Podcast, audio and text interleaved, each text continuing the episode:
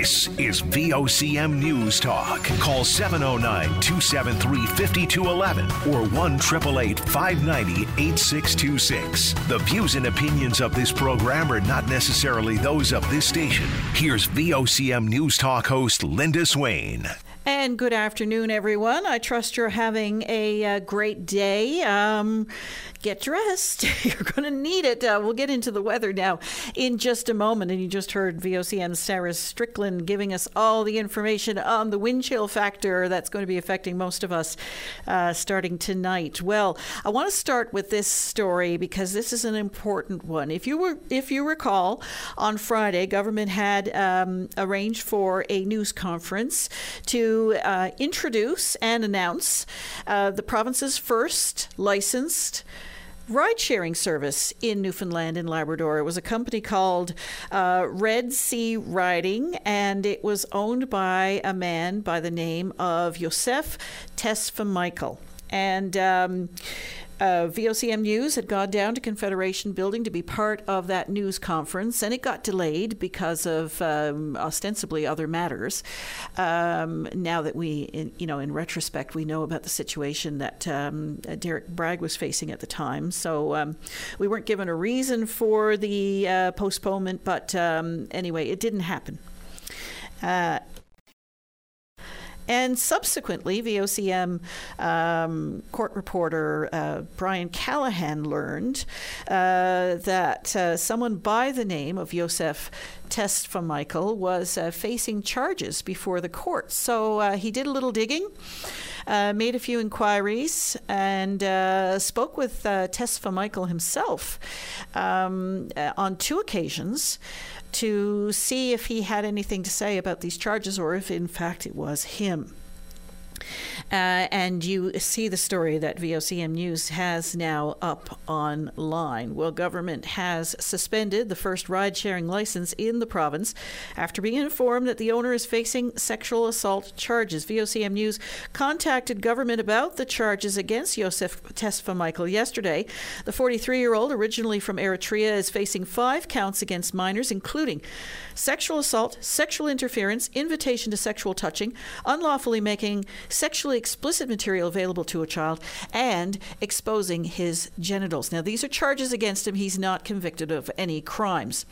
The offenses are alleged to have occurred between August of 2013 and May of 2021. He's pleaded not guilty, and the trial is set for October in Supreme Court. It was only last Friday, however, that government trumpeted the awarding of the first ride sharing license to the man and his company, Red Sea Riding, saying the service would be available throughout the metro region in the coming months. Well, as you now know, uh, that uh, is not to be. In a statement to VOCM News, Service NL said the application was evaluated, it met the requirements, and the license was issued. However, they say new information was brought to the department's attention on Friday that caused them to review the approval, and uh, that license has now been suspended until further notice. It's uh, raised a number of uh, concerns, primarily about um, you know due diligence and processes within government that um, would allow uh, you know a license to be issued in this kind of a circumstance. Um, you know, and, and, others would could argue that uh, you know, well, it was it was found, it was caught, um, and the uh, the license has since been um, uh, suspended until further notice. Uh, I'd like to hear what you have to say about that. The opposition is weighing in, wondering if uh, government did its due diligence and asking for. Uh, vulnerable sector checks and and um, um, court checks, those kinds of things. Anyway, if you have anything uh, to say about that, you're certainly welcome to give us a call. In the meantime, uh, there is another company that has come forward uh, seeking uh, licensing for ride sharing services, and they are going through the process now of ensuring that they meet the requirements that government has set uh, purely on a licensing standpoint. Uh, so, um, that is uh, that on that. Uh, so far, no uh, word on. Um, you know, some of the bigger names uh, like Uber or Lyft um, applying for an application for ride sharing services in the province. And uh, if memory serves, uh, there had been some indication, and this is a while ago now. This is not, we're not talking about recently or anything, but it was some time ago that uh, I believe it was Uber had indicated at the time that um, they didn't see a. Um, what do you call it, a, a, business model in this area. But that was before the legislation had changed and all that. And things, as you know, do change. Um, so, uh, will we see ride sharing in Newfoundland and Labrador in the foreseeable future? Uh, many people say absolutely, uh, but it's uh, not um, something that's going to be happening next week, we'll say. Anyway, uh, that's uh, all for uh, your consideration. Well, um, Claudette, many people will be turning their thermostats up tonight because the mercury, as you just heard Sarah Strickland outline, is going to go. Well, I had to look when I saw in the news the, uh, in in the weather reports that Sarah does um, the risk of frostbite right across the island with the minus twenty something temperatures, and then of course I personally had to go and look. Well, how long does it take to kind of get the frostbite? About a half hour, I think, in those temperatures. So, like with exposed skin. But I would suspect even minutes for for certain areas uh, as as well, um, which just makes you want to crawl under bed in bed and just leave work now and ignore all of this. it depends on wind speed and, and the like, of course, oh, because yeah, it's that's right. it's it's you know pushing past you and pushing the heat mm-hmm. away from you, so it, you're more exposed. It, you know, depending on the velocity of the wind and all that. I'm no meteorologist. I'm no uh, what do you call it? Whoever deals with these kinds of things. But uh, you know, from past stories that we've had, that's a, that's one of the factors because it's not just the temperature; it's also that wind chill factor and the, and and how fast the wind is is uh, blowing at the time. And is it and we're in Newfoundland and Labrador, so you know the, the wind's blowing. sure. Uh, so yeah, it, so all of those things, uh, and one of the things you have to watch for with frostbite is, uh, you know, you, you think it's going to be something you notice, but it's you, you don't really notice it. You know, you might feel, but once you get acclimatized to the cold, you might not think it's something to worry about at that particular moment, but your skin turns white, mm-hmm. it actually freezes.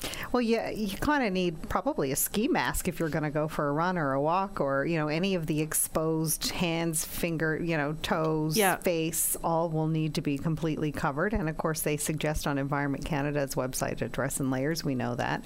But uh, like you said, sometimes you don't know. You're just going for a walk and you have exposed skin. And if you're walking more than half an hour, you could very well get a get frostbite, and uh, animals too, right? Yeah, like yeah. animals are at risk. Yeah, and you know you think they got those little furry bodies, right? But uh, they lose heat too, mm-hmm. and they got their little pads and their little ears and all of those things that can be uh, easily exposed. So I mean, they you know they can go out through their pee and stuff, but you're going to want them to come in pretty quickly. And you know, that. with the temperature that it's going to be with the wind chill, they're going to want to come back in anyway. I remember seeing uh, a video that was quite funny on on TV. I think it was uh, on social media but it went viral and some of the news uh, stations were covering it.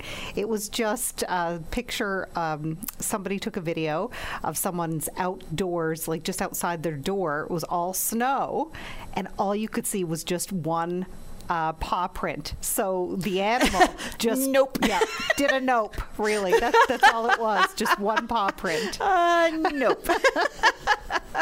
uh, we've made them soft. We have. we uh, have. Uh, they're spoiled rotten, but we love it. Uh, anyway, I, I had to figure out what's going on now with the weather, with these uh, wind chills that are dipping down into the minus. you know, the people in Labrador are going.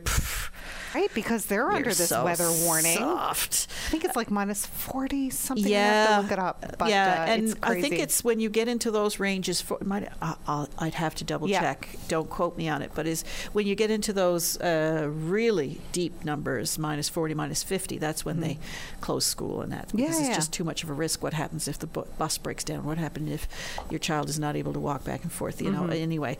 Uh, yeah, so it gets a little bit more dicey. But um, Environment Canada meteorologist David Neal joins me now.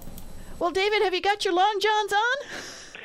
Uh, it's not not too bad uh, temperature-wise here in Gander. Actually, got a pretty good flurry going through here uh, right now, but uh, temperatures are, are starting to fall here. Uh, so uh, certainly, uh, as we get into uh, a little bit later this afternoon, this evening, it'll be uh, certainly a good idea to, to maybe put on an extra layer or two if you need to go outside.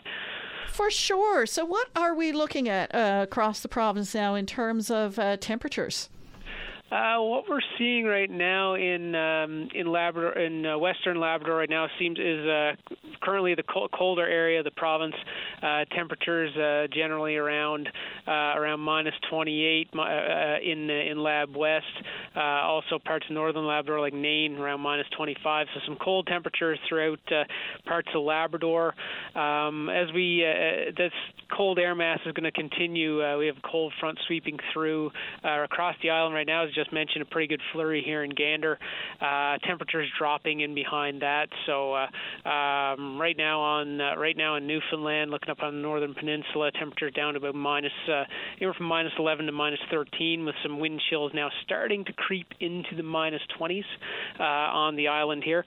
In Labrador, um, we've seen wind chills bottom out. Uh, Labrador City, Churchill Falls, and Nain uh, around minus 46, and actually Makkovik got down around minus 40 before. So uh, some cold temperatures, brisk winds, and uh, some cold wind chills uh, on tap uh, will start to uh, really spread, ac- spread across the island into uh, this evening.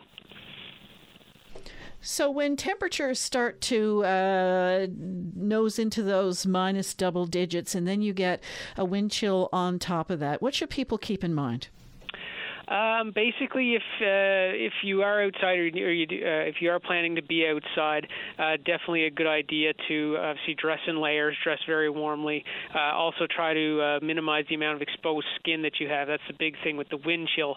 Uh, when you get that wind blowing on exposed skin, it can get quite chilly really quickly, and your your risk of frostbite increases. So certainly dress warmly, dress in layers, and make sure make sure to keep keep exposed skin covered. Uh, in any of those areas where we do uh, we we do have warnings in effect, like I mentioned, La- Western Labrador, Northern Labrador, places like Northern Peninsula. Um, basically, you know, if if you don't need to be outside, probably a good idea to uh, to stay inside uh, through uh, the later part of the day into tonight, if uh, if possible. But uh, certainly, if you if you are planning to be out or if you need to be outside, uh, definitely dress very warmly and make sure uh, make sure uh, to keep any uh, any as, as much as much uh, as much your skin covered up as possible. So, uh, my understanding is that this is going to be uh, relatively short lived. Uh, this this particular round, yes, uh, it does look like um, as uh, you know w- uh, temperatures and wind chills across the island will continue to uh, drop through tonight. As, as I heard there just on the radio just now, you know minimum wind chill in St. John's around minus 29, so that's going to be quite cold through tonight and into early tomorrow morning. Um, temperatures and wind chills will moderate gradually through the day tomorrow.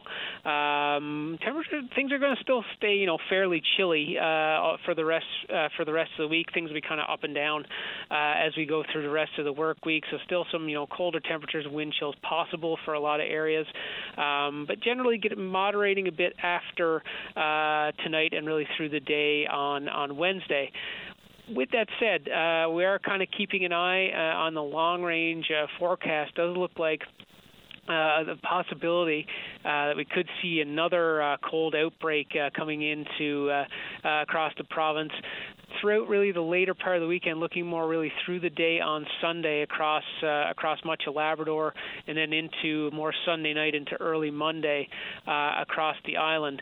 Uh, again, one that may not necessarily might not linger around too long, but again, another blast of cold temperatures uh, looks uh, looks likely uh, as we get into the later uh, later stages of the weekend.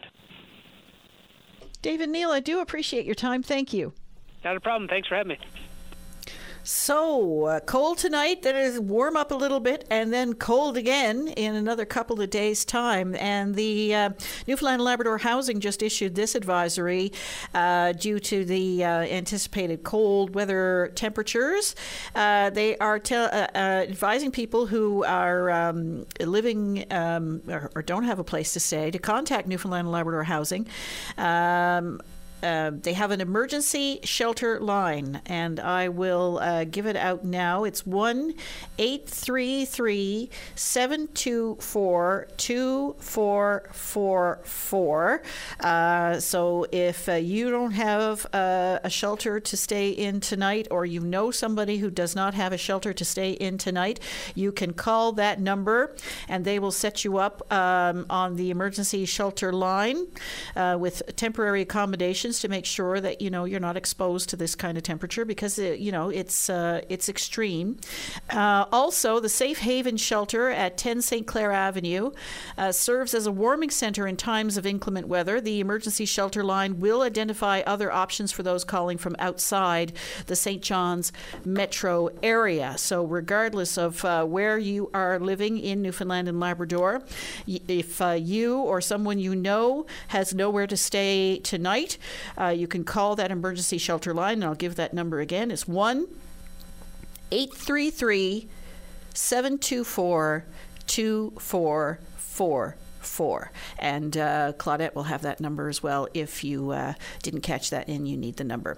Well, um, when we come back, uh, we'll be uh, talking to you a little bit about um, a uh, mineral exploration conference that's underway uh, on the uh, left coast of Canada.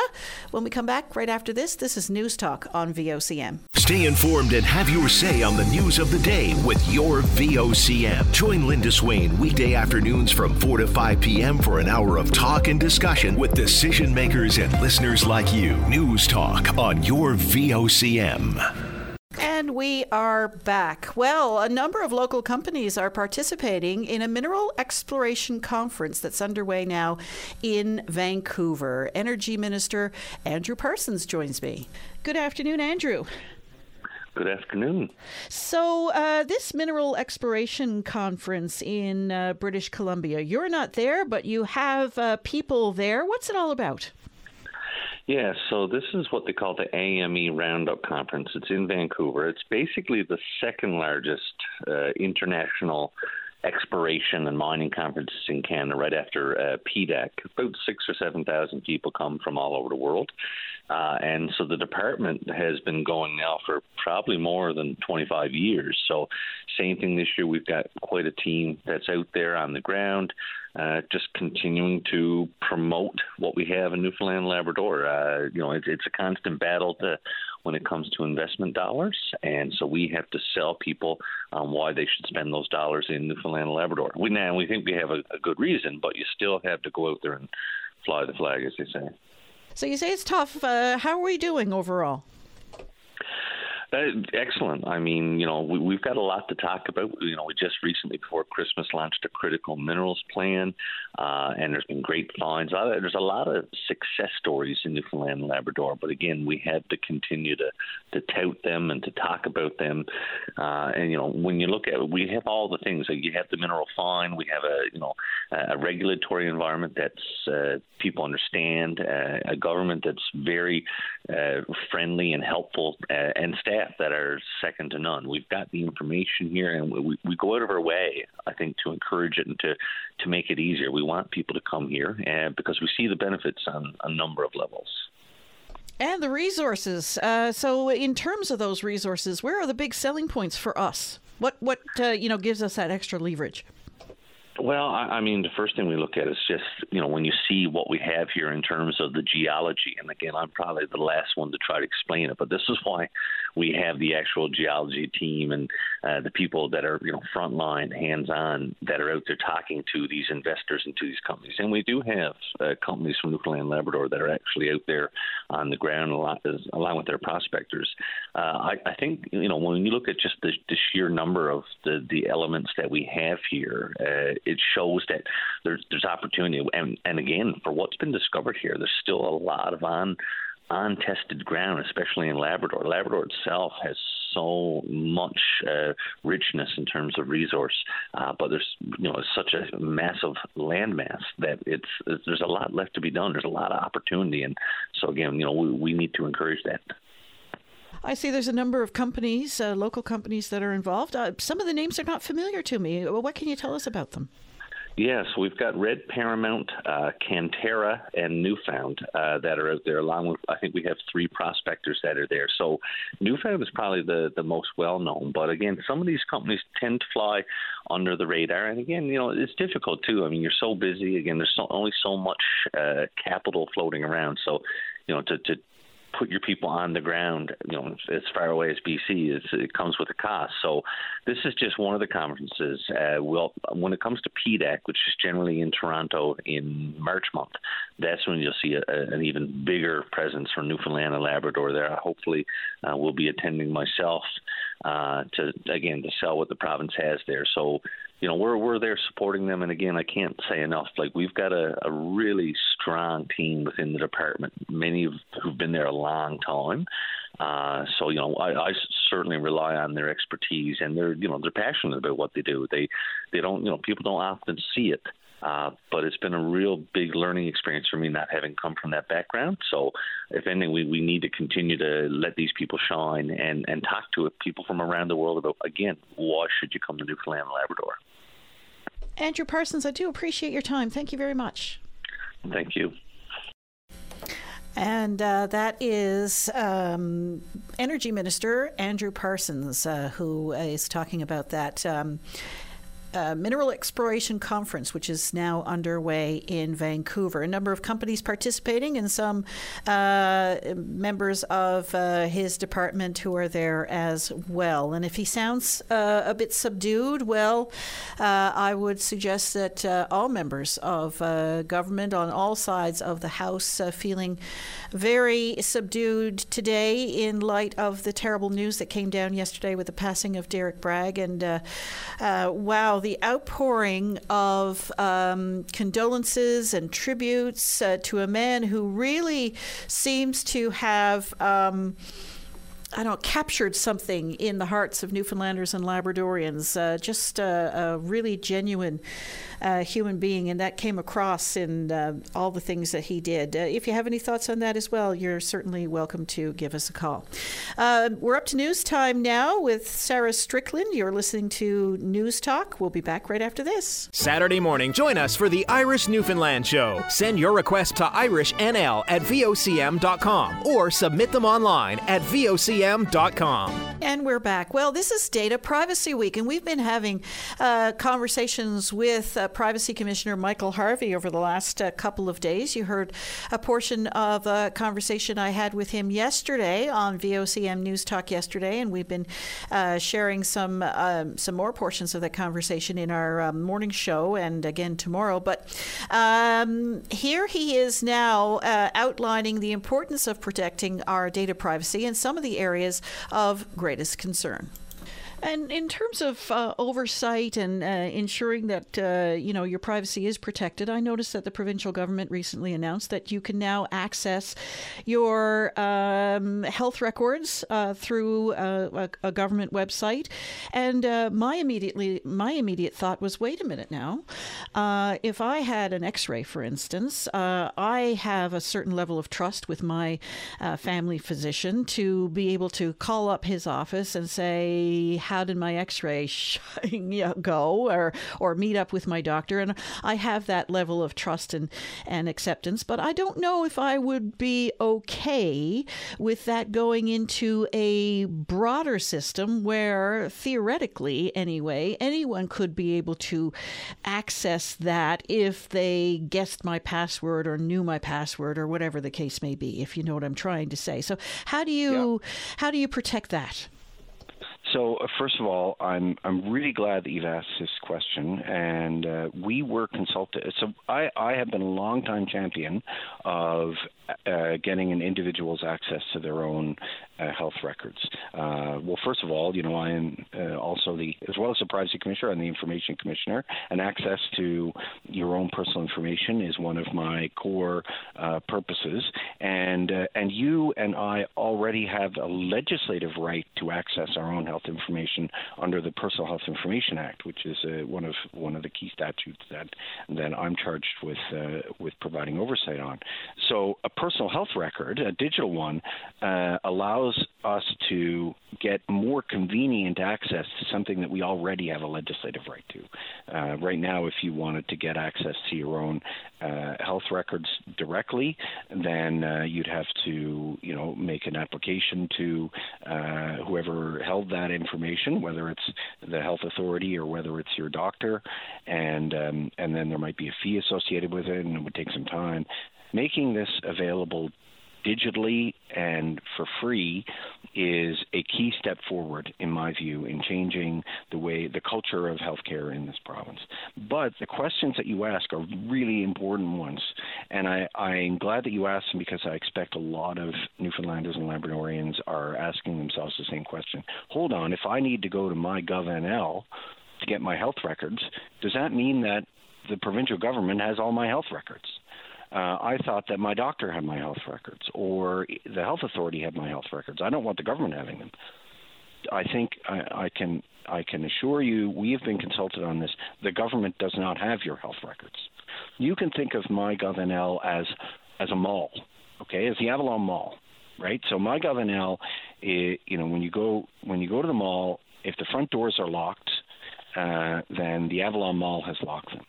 But the mall itself doesn't have access to, let's say, um, you know, Sephora. I don't know if you shop at the, the makeup store in there, or or uh, uh, you know, bootlegger, right? Those stores have their own locks, and they monitor their own uh, their own security in the mall.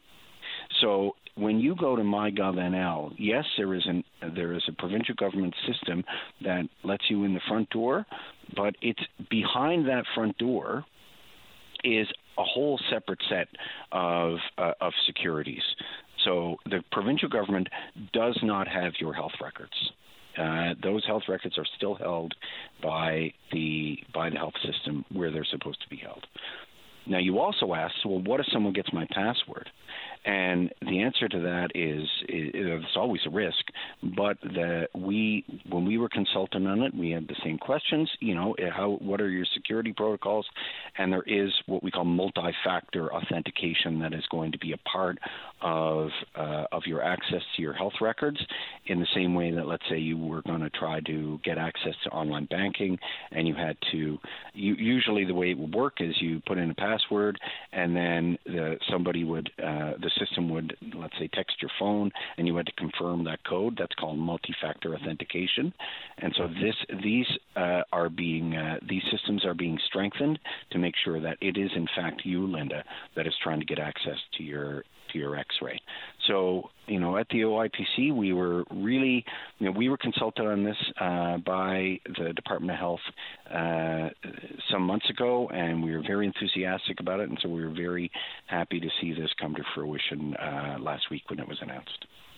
Are you satisfied with the uh, strength of security systems within uh, government agencies and uh, government departments to ensure that uh, data and privacy is um, um, upheld and and protected? Because we've seen a number of cyber attacks now. One on the health system itself, another one now recently at Grenfell. Um, um are are is government and government agencies are they getting better at um, protecting that? So, in with respect to cybersecurity, you know, the life of someone who worries about cybersecurity means never being satisfied. We can we can never let ourselves be satisfied, uh, and I'm sure that uh, you know, and we've had conversations with the cybersecurity experts in the provincial government. They're not satisfied.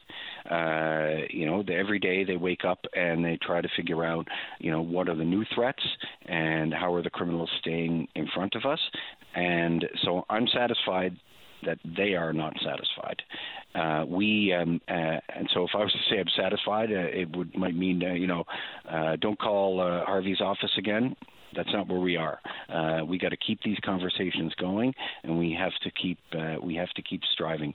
I am satisfied that particularly after the health system uh, attack, that uh, and this was in the uh, the cyber the cyber attack report that my office did, uh, that um, that the health system introduced a, a, new initiative to harden their system. our the technical consultants that we use to advise us on this verified that that is the you know the industry industry standard for how to harden your system. Uh, I had an excellent meeting with the uh, the Office of the Chief Information Officer, which does cybersecurity for the provincial government. I am confident that they and the other experts that they work with nationally uh, and even internationally are headed in in the right direction. Yeah, we're still going to get attacks that happen, um, but I, uh, uh, you know, I think that that the province is oriented in the right direction currently.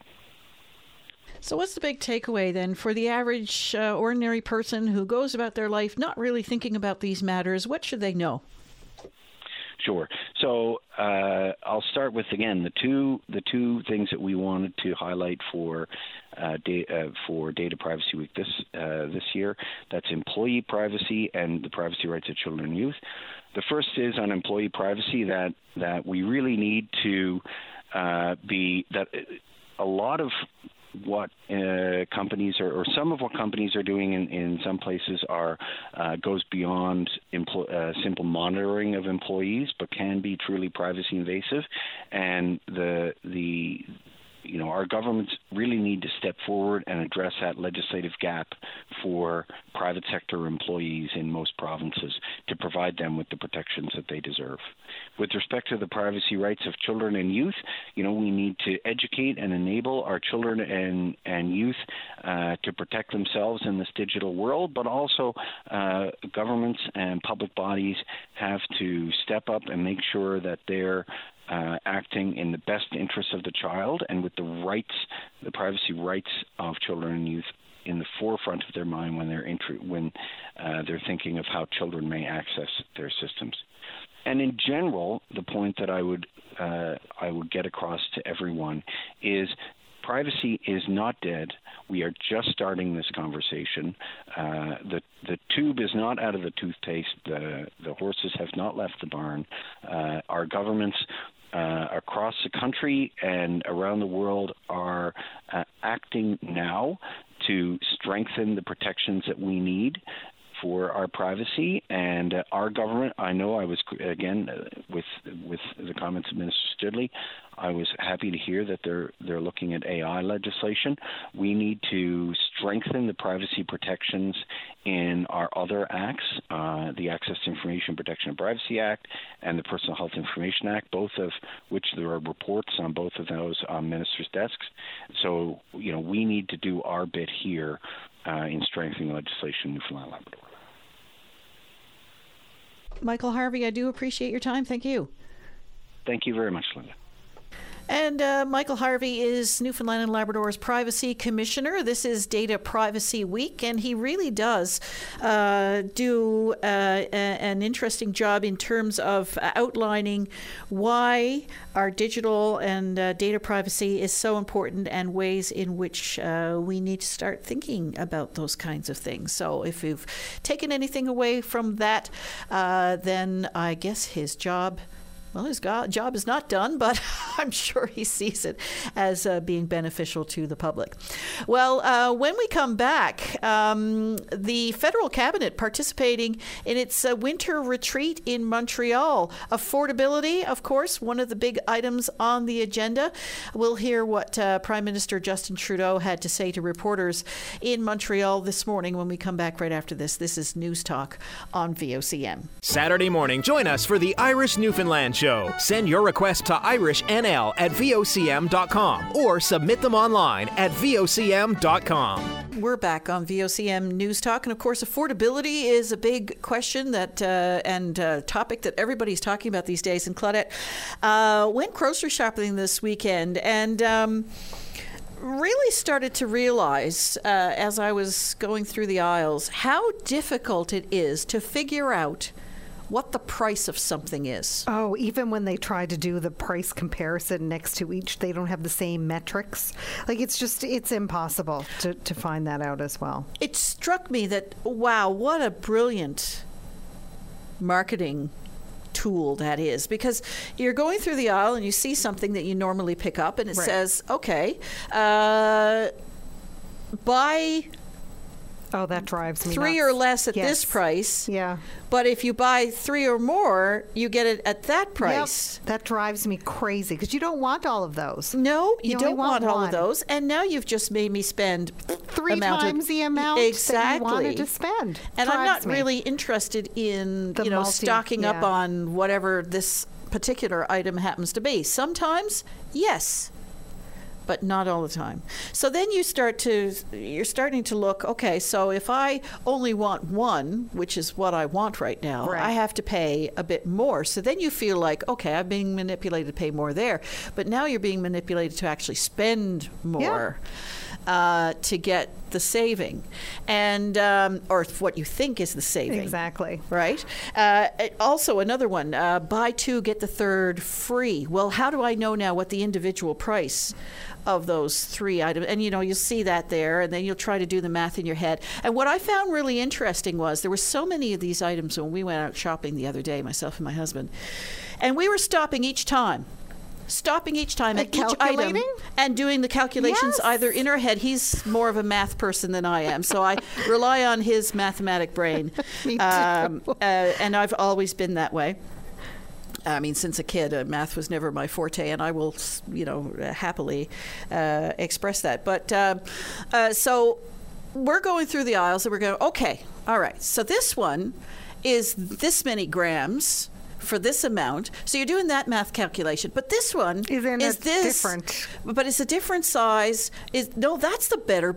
This is the better buy, even though when you look at it, if you're not paying attention, Yeah. you'd think this is the better buy. It, you know what I'm trying to say? I do know what so you're saying. the days of going through a grocery aisle and saying, "I need cereal. I need a uh, a thing of uh, uh, tub of peanut butter. I need a couple loaves of bread. I need the milk." The, those days, just grabbing whatever your favorite brand is. Mm-hmm.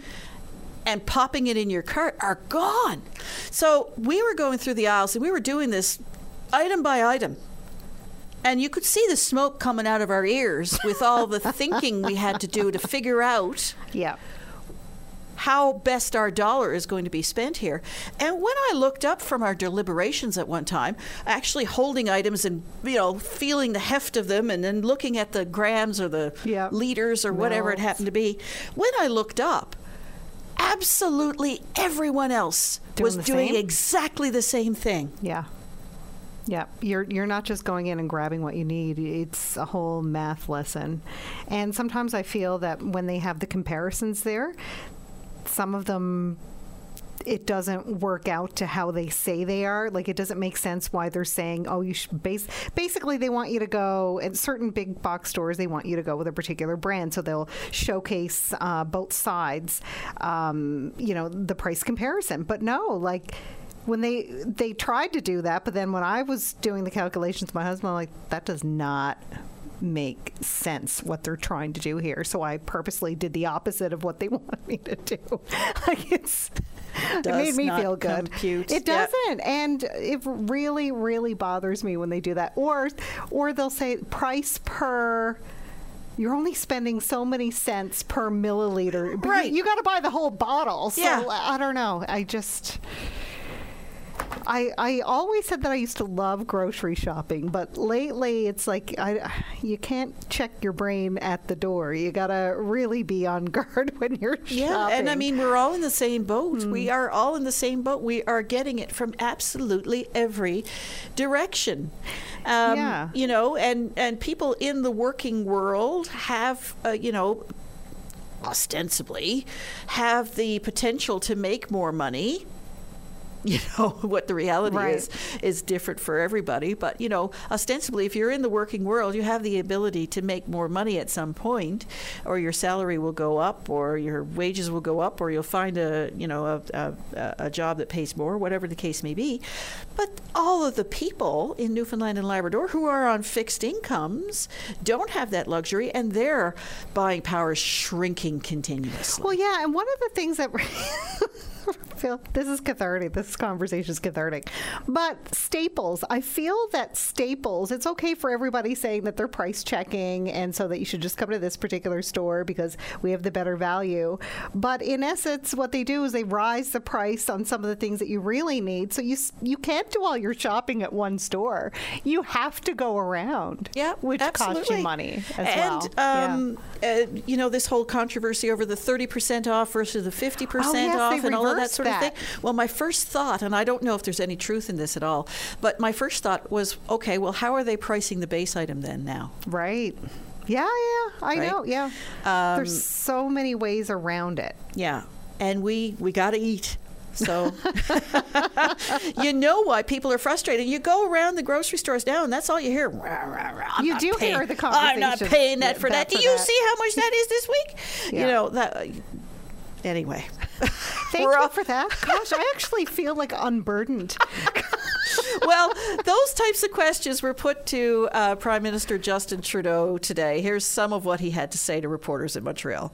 People are squeezed between the cost of groceries and rents and uh, all the challenges they're facing. That's why we've continued to step up with concrete ways to support Canadians, uh, whether it's uh, the range of measures from uh, bringing childcare fees down uh, to investing in um, in uh, in more money through the climate action incentive, through through the childcare, uh, sort of the Canada Child Benefit, or the support we're bringing to families with greater dental care as it rolls out for seniors right now. Uh, We're there to support people through these tough times with uh, real programs and uh, real work uh, that's delivering for them.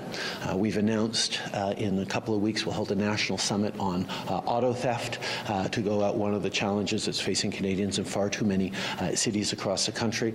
But we're also spending time this week leaning in on a number of big issues.